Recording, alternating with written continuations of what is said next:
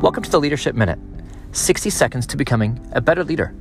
I'm your host, Kevin DeShazo of Culture Wins, a division of Giant Worldwide. You know, recently at a basketball practice, my 10 year old won one of the dribbling drills that they did.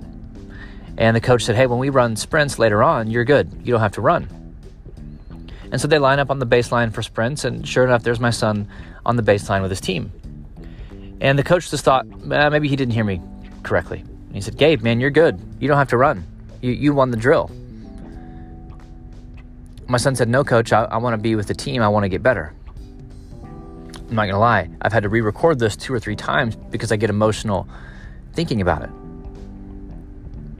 Because it was one of my proudest moments of my son.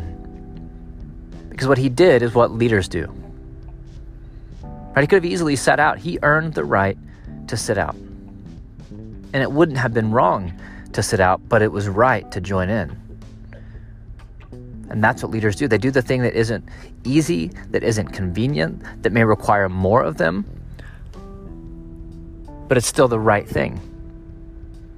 They don't sit on the sidelines and bark orders. They don't say, hey, I'm with you, I'm for you, we over me, family, we're connected, we're committed, we're together, and then back out while everyone else does the work. Leaders get in line and they lock arms with their people. And they say, I'm for you, I'm with you, we've got this, let's go.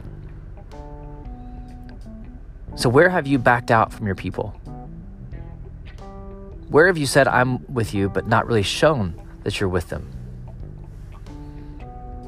Where are you undermining your influence by taking the easy way out, even if maybe you've earned it?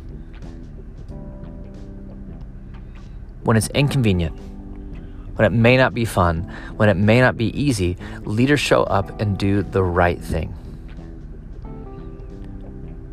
Be intentional today to be for your people and to be with your people.